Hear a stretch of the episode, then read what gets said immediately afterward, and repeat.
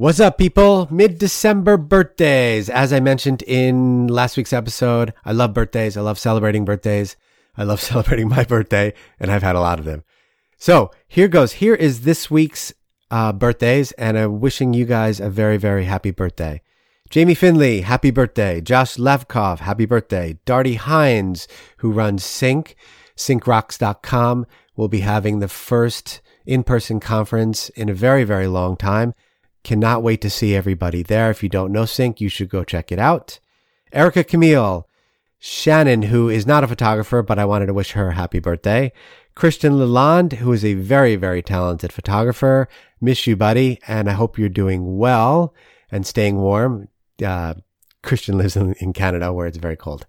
Uh, and also Allison Carlino. Happy birthday, guys.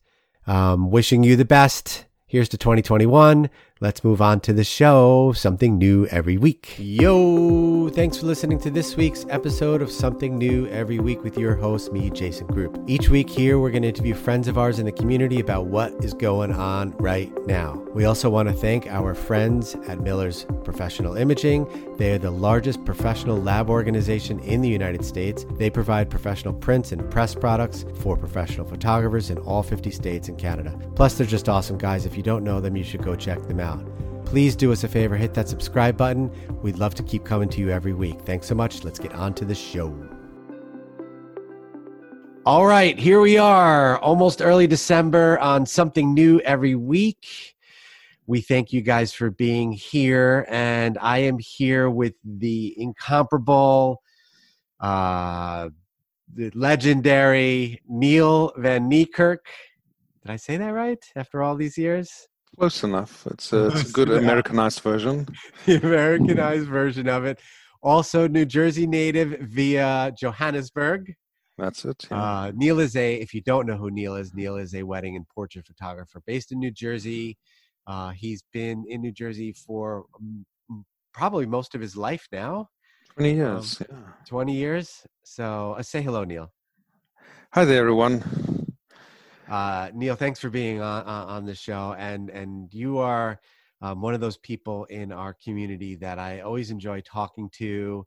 Um, for somebody who still has a deep accent, even though he lives in New Jersey, um, I enjoy our, our, banter, and you definitely have that uh, sarcastic New, New Jersey attitude that I miss very much. Yeah, combine that with a typically straightforward, blunt South African demeanor. I'm not sure it always works in my favor, but the accent covers for that because it sounds adorable. I think always from South Africa, so he's just naturally um, sarcastic in that sense. So anyway, uh, Neil, Neil, you've been a photographer for about, I would say, I, if I had to guess, at least 25 years, correct? It's a long story. I've been into photography since around about middle school.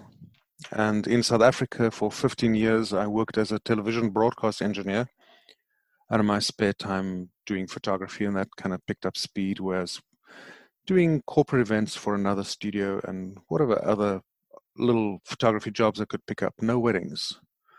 And then we immigrated in 2000 on my wife's work permit, and I was a stay at home dad for three years. Okay. And so I got my work permit around about 2003. So I've been professional, a professional photographer in this country for about 17, maybe 18 years. Huh.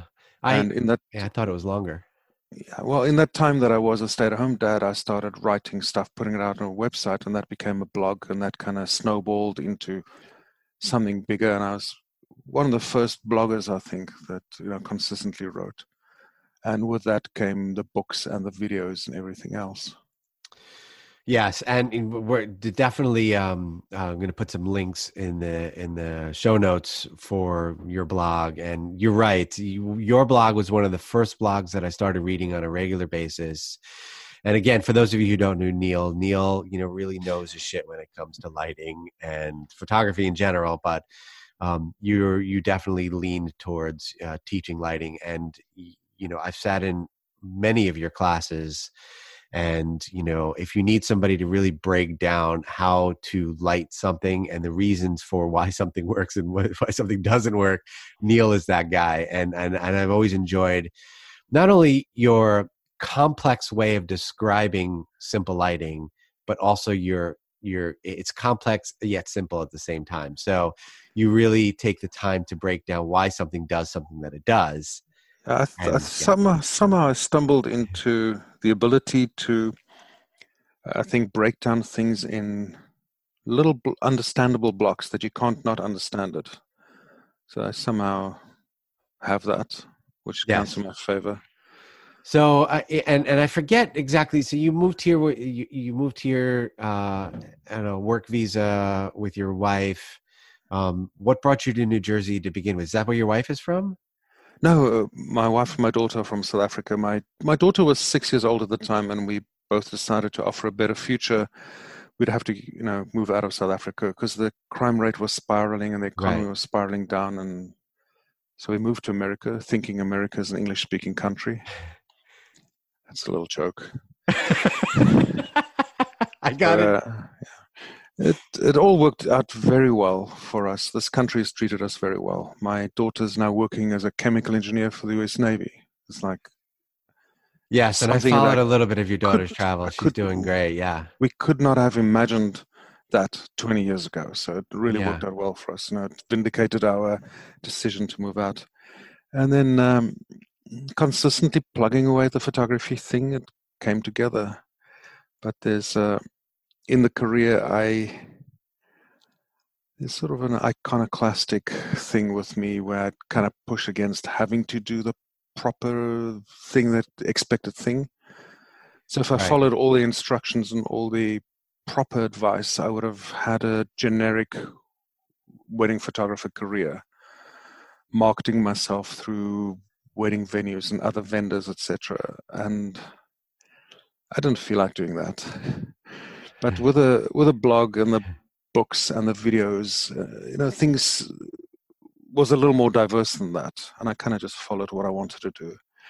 Yeah. So anyway, so around about 2013, I started shooting, and second shooting as a principal photographer and as a second shooter for about five or six studios in the area. It was only after about four years of that that I went out on my own as you know, for myself. And I always try to keep a diverse approach to my photography. I, I always insist that I'm not a wedding photographer. I'm a photographer that also shoots weddings. Right. And then about eight years ago, I got a thousand f- square foot studio space in New Jersey with the idea of shifting more towards commercial and corporate work, other things than just weddings. And you know, I um, was in my 50s then, still am barely. And it, you know, weddings get hard on the body. I feel if if your body doesn't ache after a wedding, you're not doing it properly because weddings sure. is physically taxing. Seriously, anybody that says differently is I don't know lazy or just really fit. Let's say I don't want to insult people that don't hurt after a wedding, but yeah, no, weddings are physically really tough on the body. You swing cameras around for eight to ten hours a day, running around, you know, keeping it going. You know, you've you've been there before. Yes, you and I have battled the same war war grounds uh, in New Jersey and New York and everywhere in and out. And um, I think as a wedding photographer in the New York, New Jersey area too, you also should get a. It's almost a badge of honor too. Um, they're more difficult to shoot. Not only uh, there's there's several things that I would say about shooting in the New York, New Jersey area. Number one, if you uh, if your wedding is in Manhattan or the outer boroughs, you just add the, the logistics. Oh, the logistics, right? Of getting from New Jersey to the venue. Uh, add if it's in New Jersey, you add the element of the people who run the New Jersey venue. we should not say the word mafia, but let's say the word mafia or close. Uh, I mean, I used to love walking into some of those venues, and this is going back, you know, probably to the early 2000s and even into the 90s but you know there were these guys playing cards on the in, on the loading dock in some of these places and nobody asked any questions. That's kind of you get a very sopranos vibe there. The food was amazing. food is great but yeah i wouldn't miss those people. There was nothing like that that that italian food at that place when they did allow you to actually eat in the venue and not uh, go out to your car and eat you know snickers bars but So- anyway, th- th- there's definitely definitely a, a badge of honor of of. And I used to have uh, friends come in and stay with me um, to shoot, you know, from different parts of the country, and they were always like, "This is insanity." Never mind the fact that most weddings on a Saturday don't end till three o'clock in the morning, and they were always aghast of that. Yeah. Yeah. So anyway, um, I want to talk to you about because I know you just you just got a new studio lease, and um, I was I, I was very um, I was admiring you in signing a new lease during a pandemic, and you know in New Jersey, and you know we're close in age, and you know I've talked in, in several of my podcasts recently about how I'm starting to shoot again and building my business pretty much from the ground up from photography standpoint, and you know uh, I've really been toying around. I had my studio in New York for 15 years, and and it was great, but um, can you put you you obviously feel the importance of having a studio. Can you t- Okay. speak to that a little bit? Okay, so when I got the studio, uh, obviously doing expanding from weddings, I can now do headshots in a studio. I can do product photography. Right. I also somehow stumbled into doing time lapse photography. And by the way, I should throw this in there. I was on a team that won an Emmy two years ago. I Yes, I supplied the time lapse photography for an advert they created for Major League Baseball. So there's still a bit of an imposter syndrome there that, holy crap, I won an Emmy, but I was not the director or really, you know, the creative force behind this, but Mhm. I was the right guy for the job. They're doing the time lapse. And you know what? I'll take that little statue. Uh, so there's a lot of equipment that I have. I can't just store it at home. I, ha- I need a place to store it. So it's not just studio lighting; it is the time lapse photography stuff, etc. And anyway, so about a year in having my studio, I thought I should rent out the place, and I went all out, and I bought thousands of dollars of lighting gear to just really stock up the place as having every lighting modifier and bunch of options, bunch of lighting options, with the idea specifically to rent out the studio. And this eventually picked up speed. That the past year or two, I'm I was making run about I was making more than my monthly rentals and studio expenses. Okay. And pre-pandemic, because there was a bit of a flat line for a few months, as you know, but you know, pre-pandemic, I was good months. I was pulling in double my studio rental. And Okay.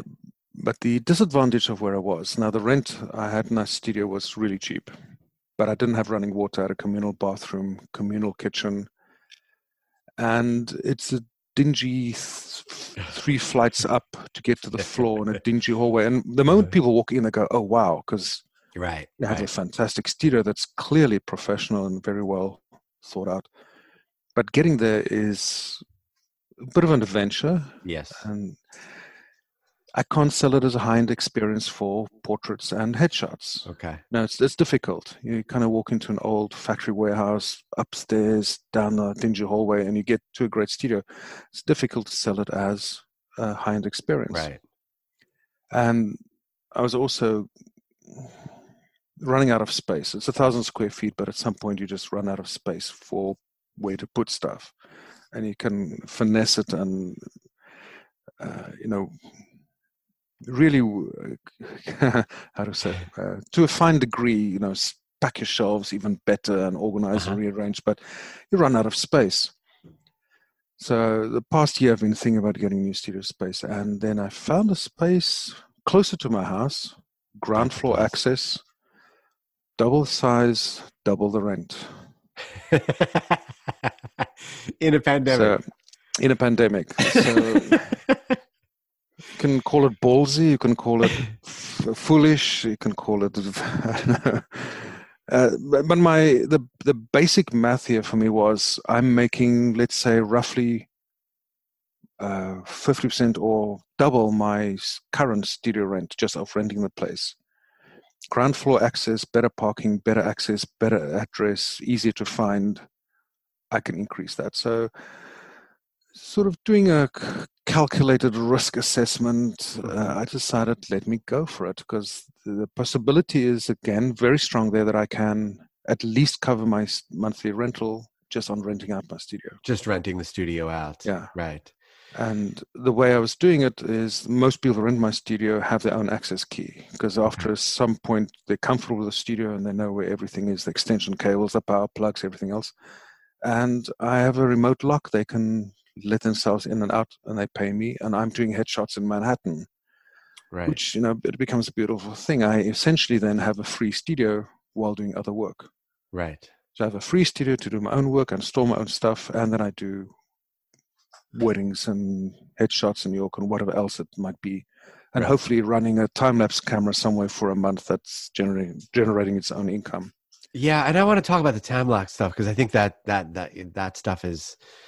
Yeah, I think you're. T- well, let's get to that in a second. I'm going to shelf that for a second. So, getting back to the studio and and and and just making the decision to have a studio, and, and part of the reason I'm I'm asking these questions is because it's selfish on my part because I'm like s- slowly like God, I really need a studio space again, Yeah. and, then, making like, that decision as a newer photographer. So if you've never had one before, and I heard another photographer just talking about this recently, and he said, "Look, studio once you all, once you have the studio space, the place where you turn the key. Look, we all should start in the basement of our house." And you know, start our businesses there until we feel like we just can't go any further. But I, you know, I'm curious if you could offer any advice on, you know, exactly when to turn to to take that idea and say, okay, I'm going to do it. And this other photographer had said, look, you have to do the math on it, and you have to say to yourself, look, can I pay for this with the? And you said it to you. You you also kind of touched on it with the rentals, but just do the math and figure it out. And it, at a certain point, you just got to take the leap. Is there is there any other factors in it that you feel like I I- need this space? it's it's difficult to say where that you know that point hinges around because the the one guy that rents my studio used to have my original studio space, but he didn't use it enough. So for him, it's cheaper to walk into my studio. There's equipment. He walks in with his clients. uh, It concent- he concentrates mainly on fitness stuff.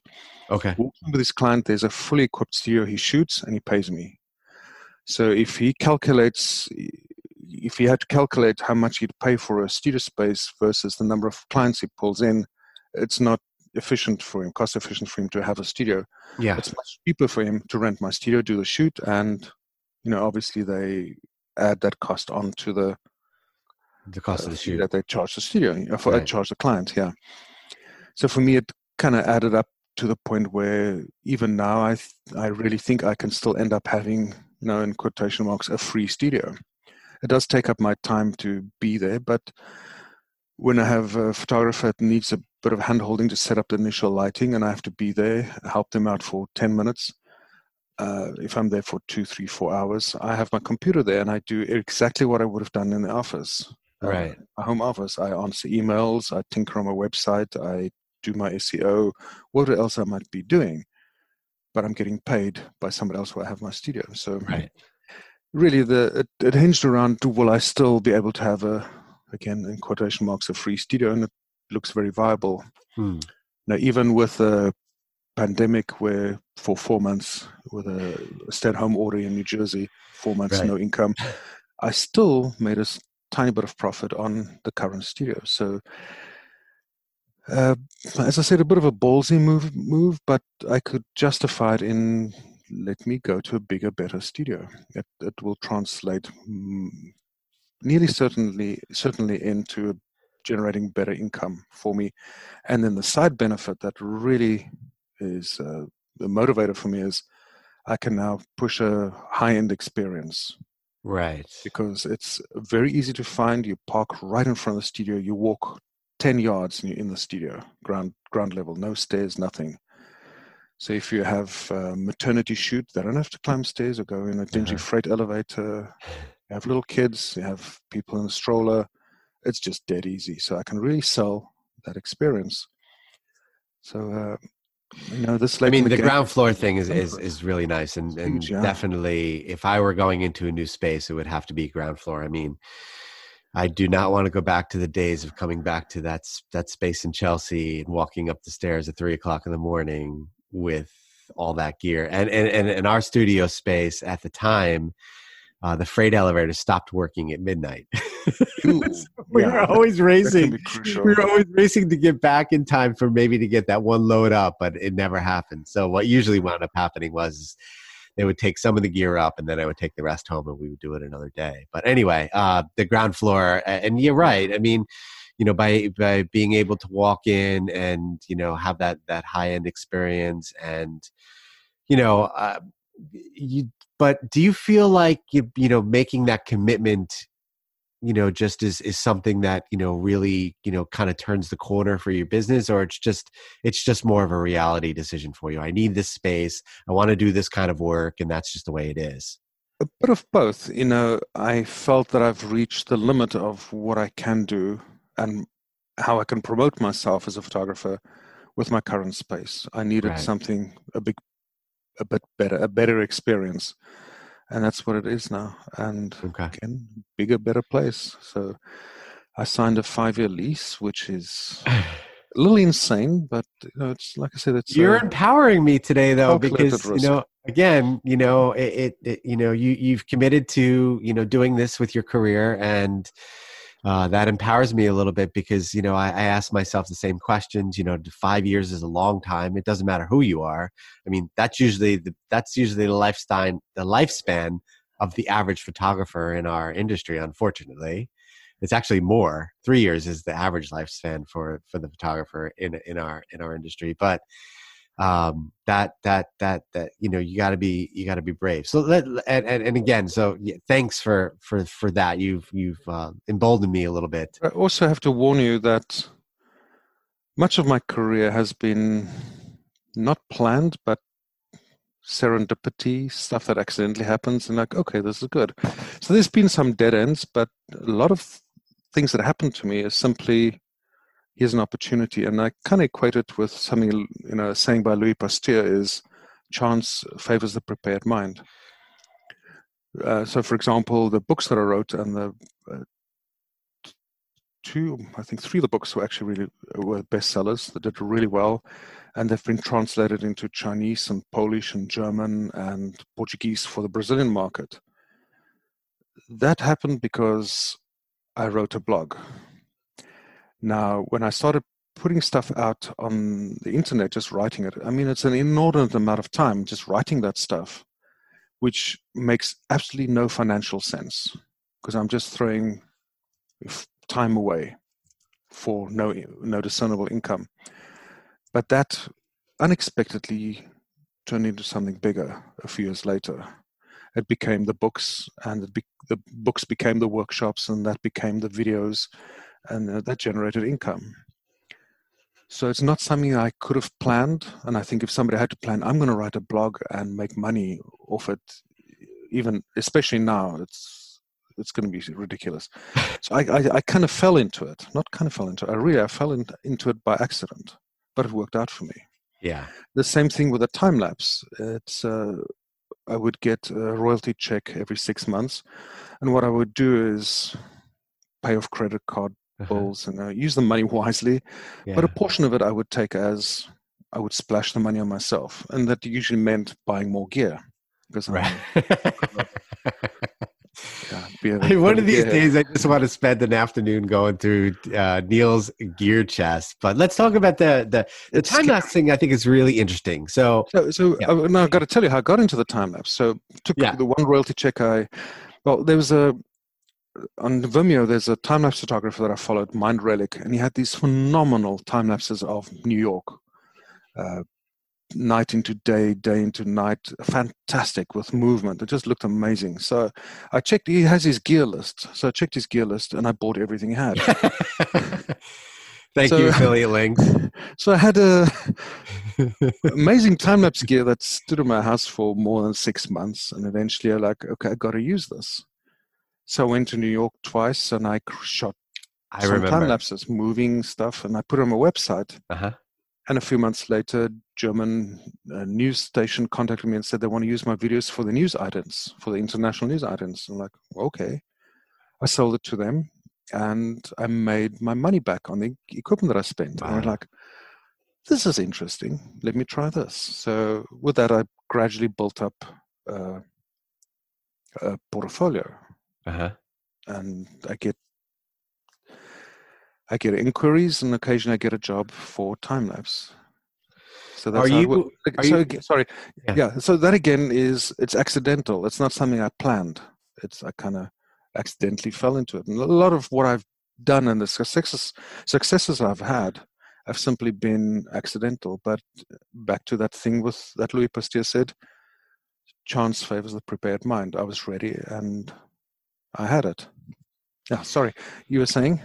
No, no, and and you know, on that that same quote, you know, like most of our success is just by I forget who said it. Ninety nine percent of success is just being there, showing up, or something like that. And I think as artists, and I want to make that point, as artists, I don't think we spend enough time, and maybe may, it may be an age thing for us, but as artists I, I always recommend like do what turns you on like you know do the things that that excite you so like and and being an artist is about exploring new ideas oh, right Oh, absolutely. so, yeah. and I, think and i think there's so much of that that you know in in my travels now with educators and in our community it's about all right well let's get the next funnel going and let's get the next uh, way to make some money and let me pull a nickel here and pull a nickel and then all that's great.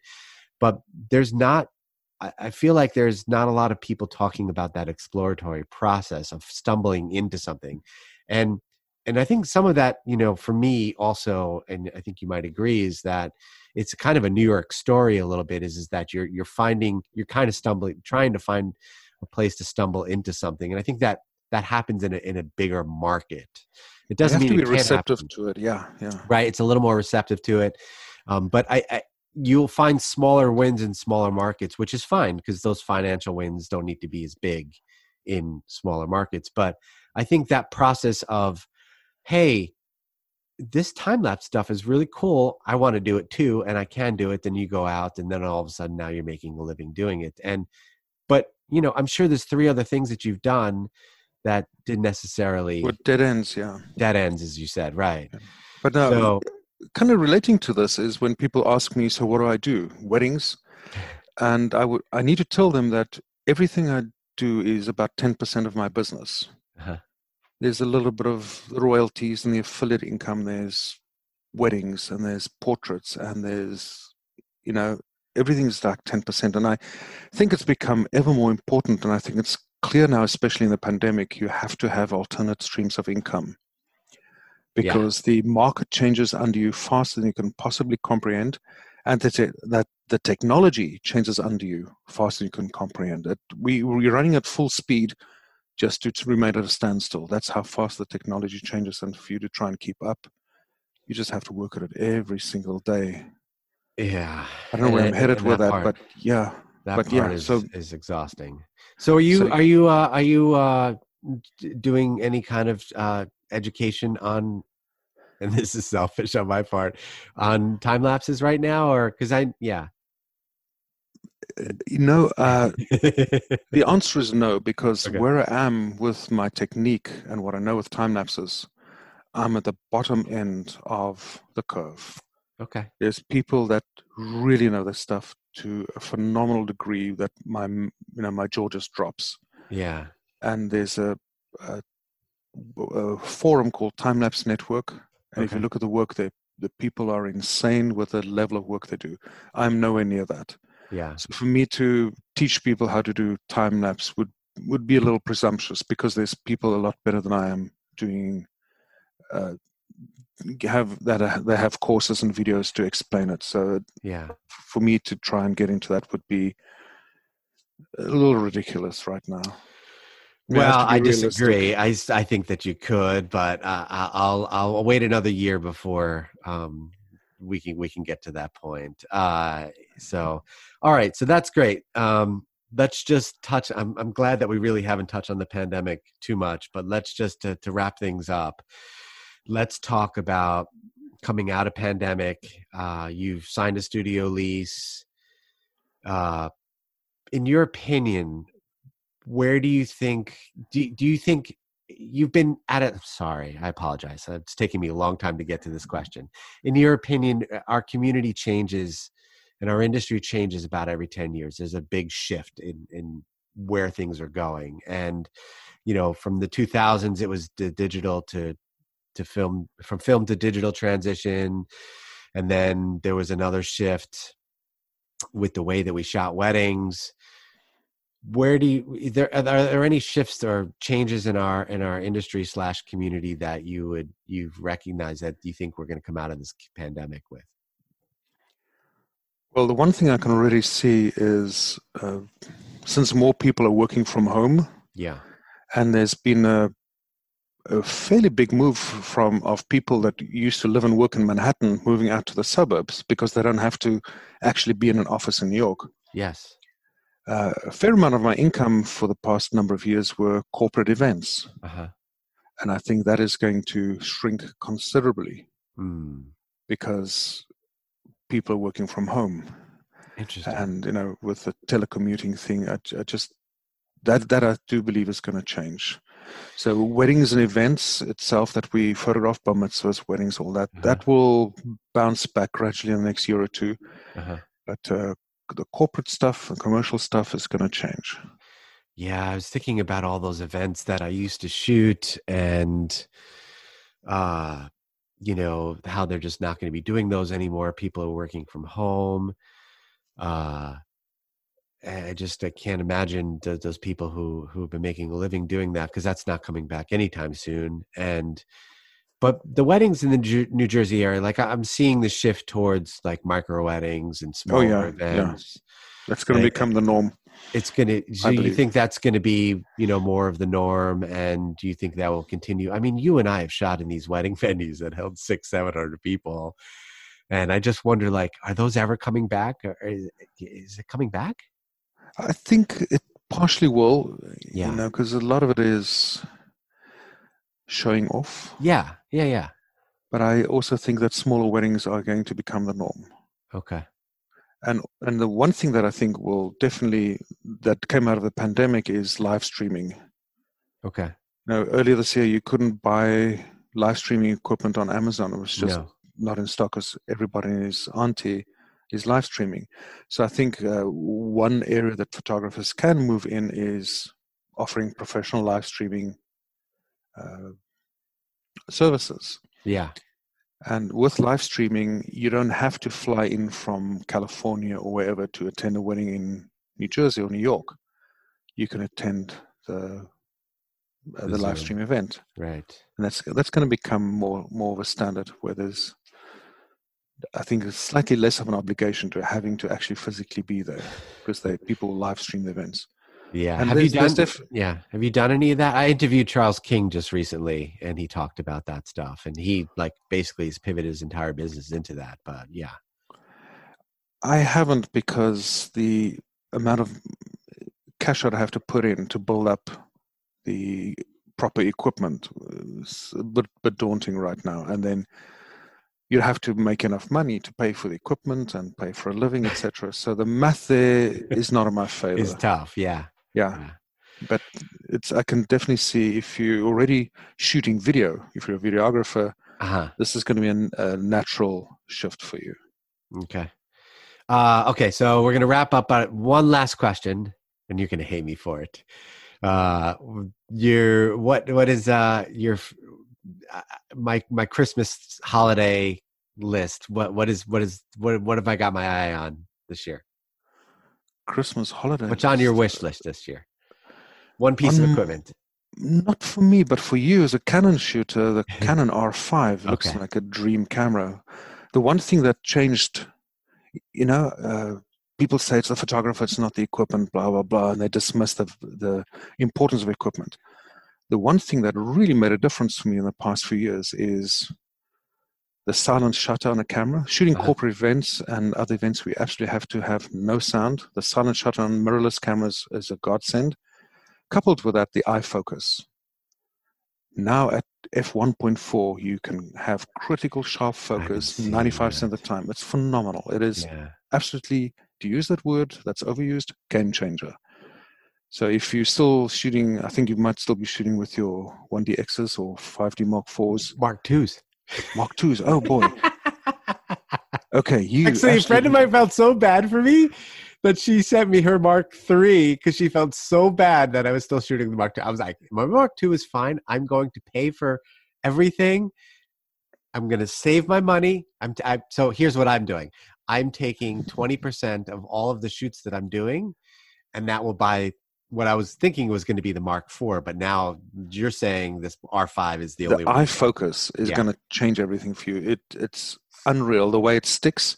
Your subject can have random movement; it'll just stick the focus. It's fun. It's unreal. All right. I will That's say quickly: advice. the 5D Mark II still a brilliant camera if you Yeah. do portrait shoots, lower ISO, and if you're chasing 3200 ISO and up, eh, it's not wonderful. But if you're shooting portraits and fairly static subjects, the 5D Mark II still a very valid camera. everything that I'm shooting is high school seniors during the day in good light, like you know. And, and again, if I was shooting events as a responsible photographer, you know, I would I would go out and buy something better. But for for what I've been doing, and you know, I still know how to shoot, so I could get good quality images from the two and the three. And you know, hopefully, you know, and I've been looking at the Mark IVs because everyone's selling them now. But that R5 just looks so good. Now you're like you're, you're Uh, like almost I think Santa Claus is bringing you an R5. Yeah. yeah.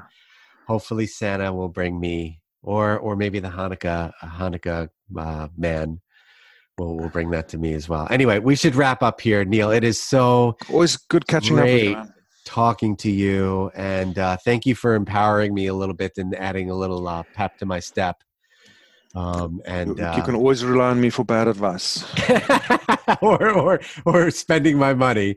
Uh, hopefully, I will be back in the New New New Jersey area sometime soon. I'd love to see your studio space. Uh, I haven't seen my mom in over a year, over al- almost a year and a half now. So, at some point, I li- I need to get back. But anyway, Get it is, back. it is great. It is great to talk to you, and thank you for being on this episode of Something New every week. Thanks for having me over.